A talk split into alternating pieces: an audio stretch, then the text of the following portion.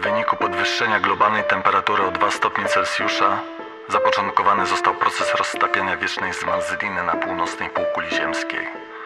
Zamknięte w niej ogromne ilości gazów, głównie metanu, w sposób wykładniczy zaczęły uwalniać się do atmosfery, przyczyniając się do katastrofalnego ogrzewania powierzchni Ziemi. Dodatkowo ocieplone z powodu emisji dwutlenku węgla oceany podnosiły swoją temperaturę skokowo.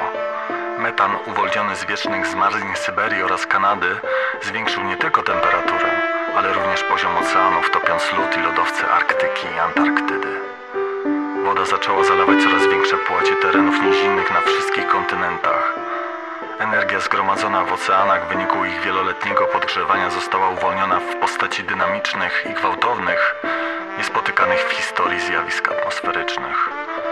Burze, tornada oraz huragany, wymykające się w pomiarach znanym skalą, systematycznie zatapiały duże przestrzenie, tworząc ogromne rozlewiska oraz niszcząc i zabijając wszelkie życie.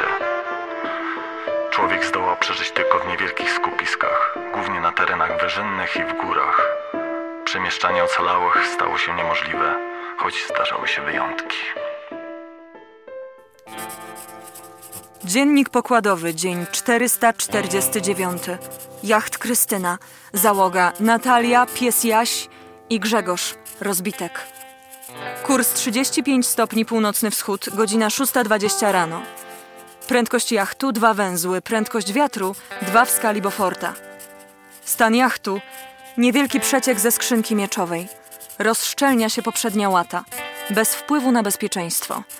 Rozbitek Grzegorz, bo tak rzekomo ma na imię, twierdzi, że został wyrzucony na środku wody, co było karą za kradzież jedzenia w osadzie Łysa Góra.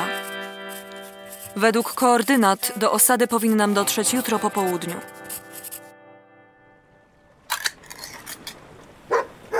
Cicho, bo go obudzisz. Mam ochotę pobyć sama, jak najdłużej się da. Masz. Warzywa dla mnie, a reszta jutro. Na czym to skończyłam? Aha, studniówka.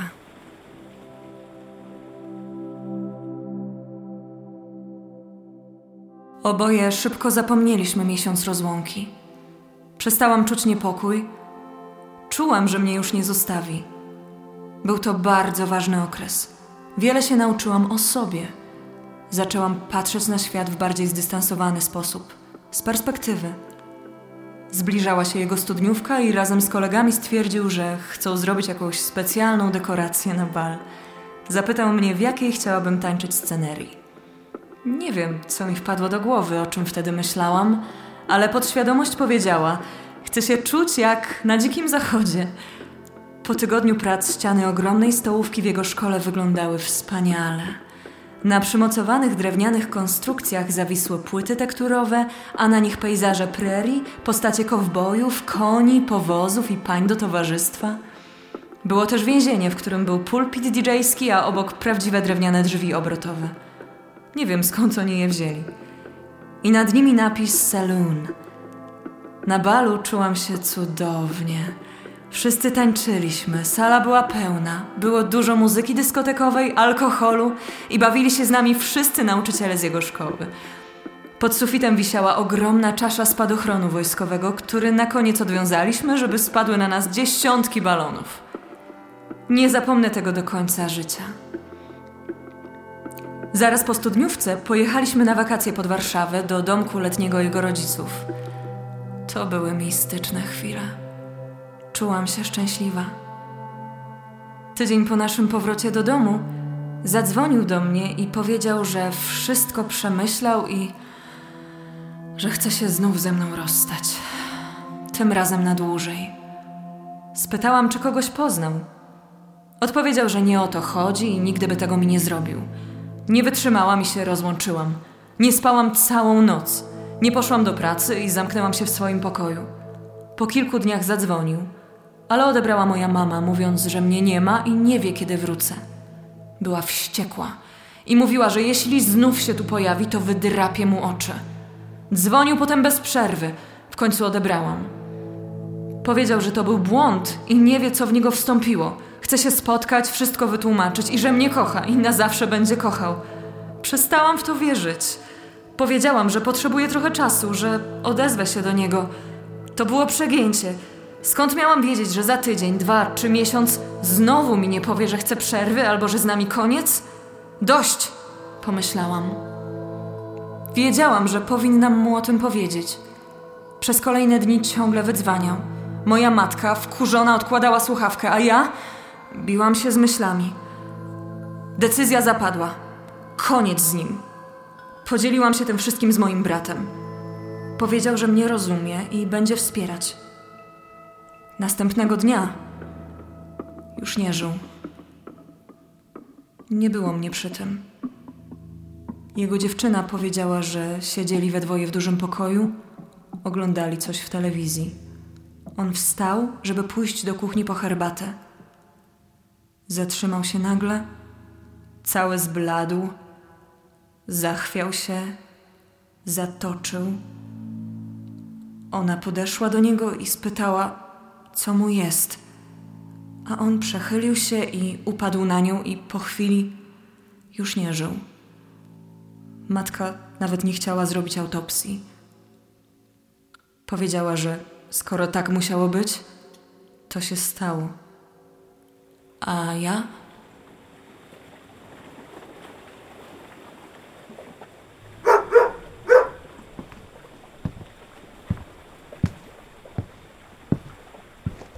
Dzień dobry. Hej. Co piszesz? Już wstałeś? Jak się czujesz? Nieźle. Trochę głowa mnie boli, ale jest okej. Dzięki. O czym piszesz? O, o studniówce. Czyjej? Swojej? Nie. Kurde, pamiętam. Miałem mieć studniówkę, ale miesiąc przed nią rozpętało się to piekło, wiesz. To pamiętnik? Nie, dziennik pokładowy. I piszesz w nim o studniówce? Nie twój interes. Byłeś tam kiedyś? Gdzie? Na Łysicy? Raz tylko. Dawno temu. Szkoda, bo wydaje mi się lepszym miejscem od Łysej Góry. Dlaczego? Tam jest wszystko inaczej zorganizowane. Nie ma praktycznie jednego przewódcy czy przywódczyni. Decyzje podejmowane są przez społeczność i wybieraną demokratycznie radę. Jest w sumie jakiś regulamin, jednak to nie to samo co na Łysej Górze. Większość spraw załatwianych jest w przekazach słownych i wszyscy wiedzą, jakie panują zasady, chociaż nie jest to nigdzie spisane. Każda, nawet najmłodsza osoba, może partycypować w decyzjach i każdy głos się liczy. Panuje równość, wolność i nie ma religii. Jest za to dużo śpiewu, czytania, literatury, nieformalnych i spontanicznych spotkań, rozmów. Dużo przestrzeni nie tylko dla siebie. Więcej ziemi i mniej skał. Szkoda, że życie rzuciło mnie na Łysą Górę. Wolałbym być tam. Jak tam się dostałeś? Na Łysicę? To jest właśnie problem. Na Łysej Górze jest niewielka przystań z pomostem. Jest niewiele łódek, głównie wiosłowych i wszystkie należą do Piotrka. Jedna łódka jest z silnikiem na akumulator, tak jak masz tutaj. Wszystkie łódki służą do wypraw nurkowych lub do Łysicy na wymianę towarów. Kiedyś popłynąłem tam z Dominikiem, bo chciał wymienić się sadzonkami i różnymi rzeczami. Poza tym wypływa się zawsze w towarzystwie jednego z kumpli, goryli Piotrka, żeby mógł zachować kontrolę nad tym, co się dzieje. A na Łysicy? Mają podobnie. Jest trochę większa przystań i też drewniany pomost, ale wszystkie łódki są z wiosłami. Twój jacht to prawdziwy rarytas. Dobrze, że tam płyniemy. Piotrek wydaje się być racjonalnie myślącym człowiekiem z kręgosłupem moralnym. Jednak to pozory. Jest bardzo porywczy, często wpada w złość i nie kontroluje tego. Staje się nieobliczalny. Myślę, że byłby bardzo zainteresowany twoim jachtem. Zwłaszcza, że należy do kobiety. Na twoim miejscu bym się mocno zastanowił, czy chcesz tam płynąć. Co z tego, że do kobiety? Nie, nie, nie chodzi o to. On ma zasady bardzo konserwatywne i według niego kobiety powinny zajmować się domem, kuchnią i tak dalej, wiesz. Także ty i jacht... Spotkałam w życiu wielu takich typów. Potrafię zadbać o siebie. Tak, daje się to odczuć. Co robiłaś przedtem? Wiele rzeczy. Nie interesuj się. No właśnie. W Łysej Górze mają broń? Tak, Piotrek ma pistolet. Tylko? Z tego co wiem, to tylko on. A na Łysicy? Wątpię. To bardzo spokojne miejsce z bardzo przyjaznymi ludźmi. Nigdy nie słyszałem o jakiejkolwiek przemocy tam. Nawet nie wyobrażam sobie, żeby mogli ją stosować, nie mówiąc już o użyciu broni. Dlaczego tam nie zostałeś, gdy miałeś okazję? Gdy byłem tam z Dominikiem? Nie znałem jeszcze tego miejsca. Dopiero potem dowiedziałem się, jak oni żyją. Mieliśmy tylko przypłynąć, wymienić się rzeczami i odpłynąć. Poza tym miała się pogoda popsuć I jeszcze ten typ od Piotrka, który ciągle nas pilnował. Żałuję teraz. A nie mogłeś potem sam jakoś popłynąć? Nie było jak. Poza tym to wbrew regulaminowi. Jeśli opuszczasz osadę z własnej woli, to nie możesz już do niej wrócić. Co to za kretyństwo? Kto to wymyślił? Ten regulamin został spisany bardzo dawno temu dla bezpieczeństwa i utrzymania społeczności. Bezpieczeństwa, bo w okolicach kręciło się wiele band, oraz dla zachowania status quo osady, bo każda ręka do pracy i każda osoba miała swoje zadania do wykonania. Teraz większość zasad służy do utrzymywania reżimu przez Piotrka. Zrobił się bardzo despotyczny. Wiem, jest sporo osób w osadzie, którym się to nie podoba. Zjemy coś? My już jedliśmy. Skończyło się jedzenie. Nie przesadzasz? Umiesz łowić? No. Pod pokładem po lewej stronie za kambuzem jest wędka. Za czym? Kambuzem. Miejsce kuchenne. Mam. Tylko uważaj na żagle i wanty. Spokojnie. Trochę się znam na tym. Proszę bardzo, co złowisz jest twoje. A ty? Nie jem mięsa. No, chyba że nie mam już wyjścia. Ale nie krępuj się. Jaś będzie zachwycony, jeśli go poczęstujesz. O ile oczywiście coś uda ci się złowić. Spoko. Dziś stawiam obiad. Powodzenia. Ja muszę coś skończyć.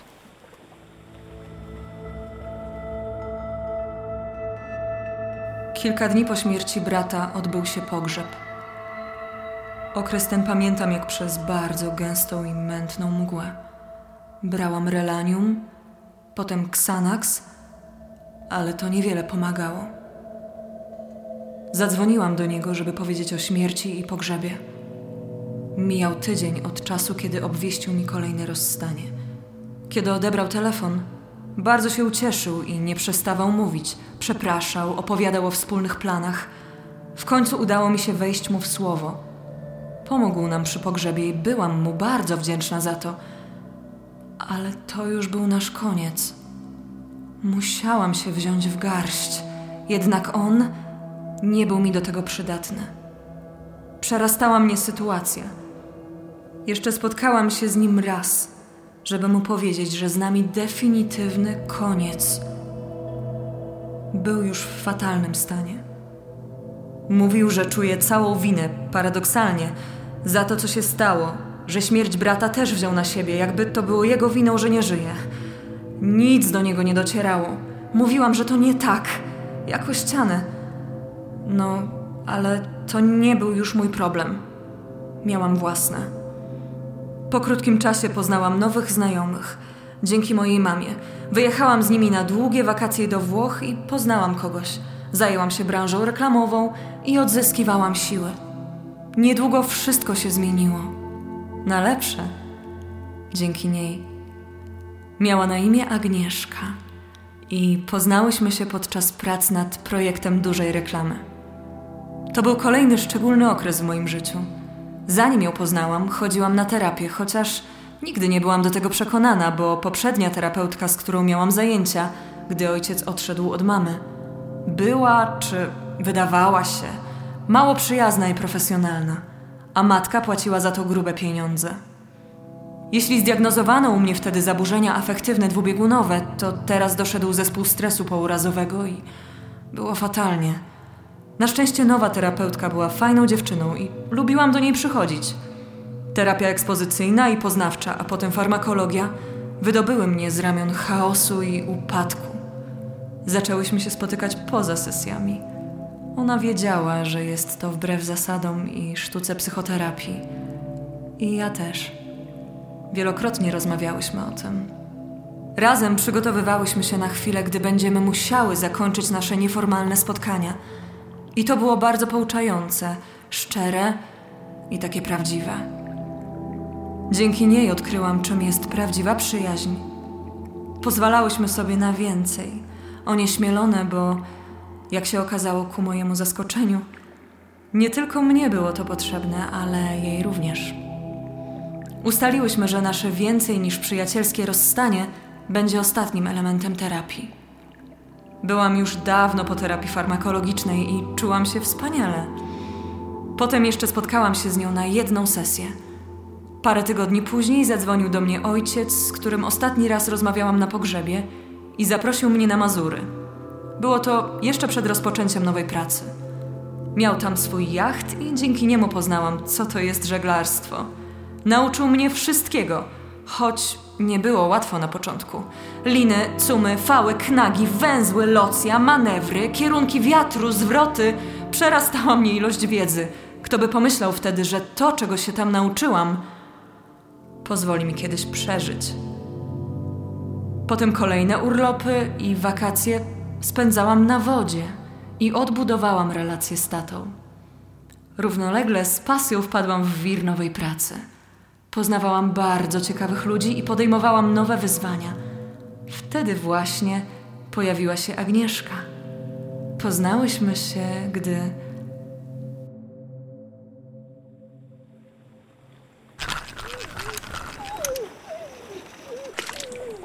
Ha, ha, ha! Co tam? Jasiu, będzie kolacja. Chyba nie zamierzasz jej zabić. A przepraszam, jak mamy ją zjeść? Jasiek, cicho już. Właśnie, on może to zrobić. Kurde, chyba ma ze dwa kilogramy. Nieźle się trzymasz, jak na swój wiek. A skąd wiesz, ile mam lat? Ze czterdzieści pięć pewnie masz. Chyba żartujesz. No to ile? Do czterdziestki jeszcze mi trochę zostało. Może to przez słońce i siniaki. A ty? dwadzieścia pięć, nie więcej. Spadaj. Trochę się jeszcze ciebie boję, ale coraz mniej. Uważaj lepiej. Na co? Nie zbliżaj się. Słyszysz? Przepraszam. Zabierz to ode mnie. Może sushi? Przestań. Jasiu, ty nie masz nic przeciwko, prawda? Wiedziałem. W kambuzie jest blaszana miska ze stojakiem. Znajdziesz tam też worek z węglem drzewnym. Żartujesz chyba. Niemożliwe. Jaśkowi możesz dać surowy kawałek. Skąd masz węgiel? Wyłowiłam kiedyś dwa worki. Chyba płynęłam nad jakimś magazynem lub marketem. Sporo rzeczy tam pływało na powierzchni.